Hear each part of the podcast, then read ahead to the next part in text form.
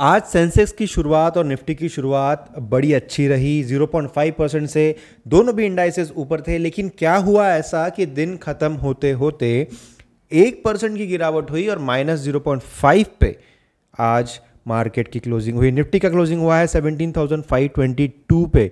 आज बात करेंगे इन सारी चीज़ों के बारे में। मेरा नाम है अनिकेत चौधरी और फिन आज़ाद पॉडकास्ट पे आपका स्वागत है दोस्तों।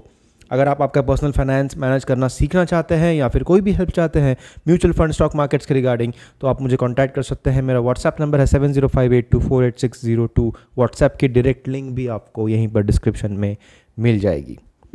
आज जब शुरुआत हुआ तो दोनों भी इंडाइसेस जो है, वो बड़ी तेज़ी से ऊपर जा रहे थे। ऐसा लग रहा था कि जो दो दिन का, जो एक, तीन दिन का इनफैक्ट जो बहुत बड़ा फॉल था सोमवार का और मंगलवार का स्पेसिफिकली उसमें एक अंकुश लग गया है और अभी शायद मार्केट यहाँ से ऊपर जाएगा।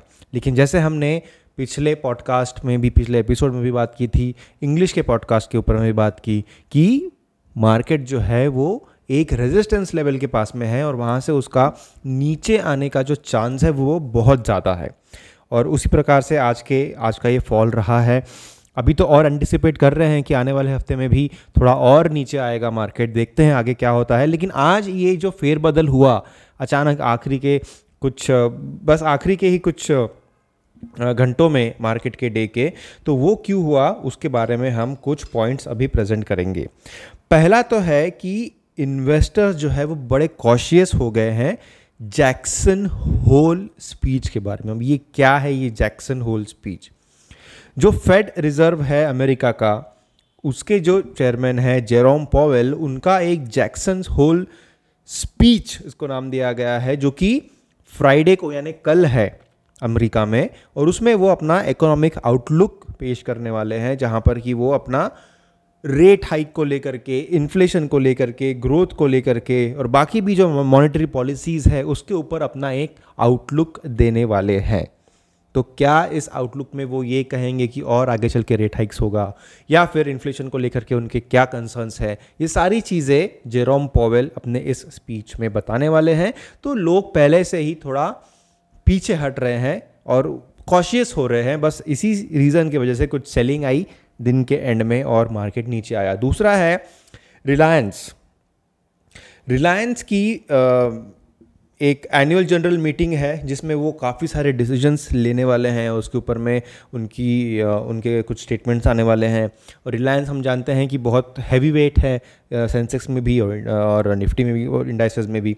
तो यहाँ पर वो ट्वेंटी नाइन्थ अगस्त को उनका एक जनरल मीटिंग का डिसीज़न आने वाला है कुछ अनाउंसमेंट्स होने वाले हैं उसमें जिसमें कि वो new energy segment five spectrum का ऑक्शन और उसका प्राइसिंग और oil to chemical O two C जिसको कहा जाता है, इसके बारे में और साथ ही में उनके टेलीकॉम आर्म का एक आईपीओ उसके बारे में भी वो लोग डिस्क्लोज करने वाले हैं। तो ये तीन चार चीज़ें हैं जो पेंडिंग है आरआईएल के इस ट्वेंटी नाइन्थ अगस्त की मीटिंग के लिए। और लोग इंतज़ार में हैं कि इस इस मीटिंग में क्या होता है। उसके हिसाब से वो रिलायंस के पर्टिकुलर स्टॉक के ऊपर अपना ट्रेडिंग करेंगे या बाइंग या सेलिंग जो भी है करेंगे तो रिलायंस क्योंकि बहुत बड़ा हैवी वेट है निफ्टी में, उसका डायरेक्ट इम्पैक्ट निफ्टी में और सेंसेक्स में भी आता है। तीसरा जो पॉइंट है, वो है ब्रेंट क्रूड का। ब्रेंट क्रूड का ऑयल जो है, वो हज़ार डॉलर पर बैरल के मार्क से ऊपर जा चुका है। ये है यूएस और ईरान के बीच का जो टेंशन चल रहा है, जो एक न्यूक्लियर एग्रीमेंट चल रही है, उसके लिए और एक एक प्रकार से आप कह सकते हैं कि एक स्ट्रैटेजिक पॉलिटिकल राइवलरी या पॉलिटिकल जो ट्रेड वॉर है, उस प्रकार से चीज़ें पैन आउट हो रही है और उसी के वजह से अमेरिका जो है वो एडिशनल कंसेशंस नहीं दे रहा है ईरान को। और इसी ड्राफ्ट एग्रीमेंट के ऊपर में उनका जो डिसीज़न आया, उसकी वजह से dollar hundred per barrel mark के ऊपर गया है। अब इन्फ्लेशन यानी अगर प्राइस बढ़ता है इसका तो हर चीज़ के ऊपर में टेंशन आता है। क्रूड का प्राइस अगर बढ़ेगा तो हर एक चीज़ पर टेंशन आएगा, उसी के वजह से मार्केट भी रिएक्ट करता है।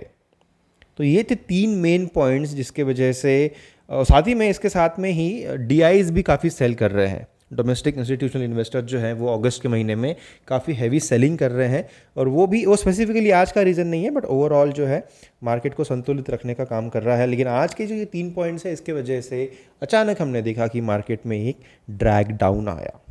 आने वाले हफ़्ते में अगर आप मुझे एक स्टडी के बेस पे टेक्निकल एनालिसिस के बेस पे एक आ, मतलब मैं आपको एक ब्लंट आइडिया अगर दूँ हालाँकि स्टॉक मार्केट्स में कोई चीज़ हंड्रेड परसेंट नहीं होती है हम बस एक अनुमान लगाते हैं हमारे स्टडी के हिसाब से तो उस हिसाब से लगता है कि आने वाले हफ़्ते में भी थोड़ा नेगेटिव नेगेटिविटी रहेगी इस प्रकार से एक अनुमान लगाया जा सकता है।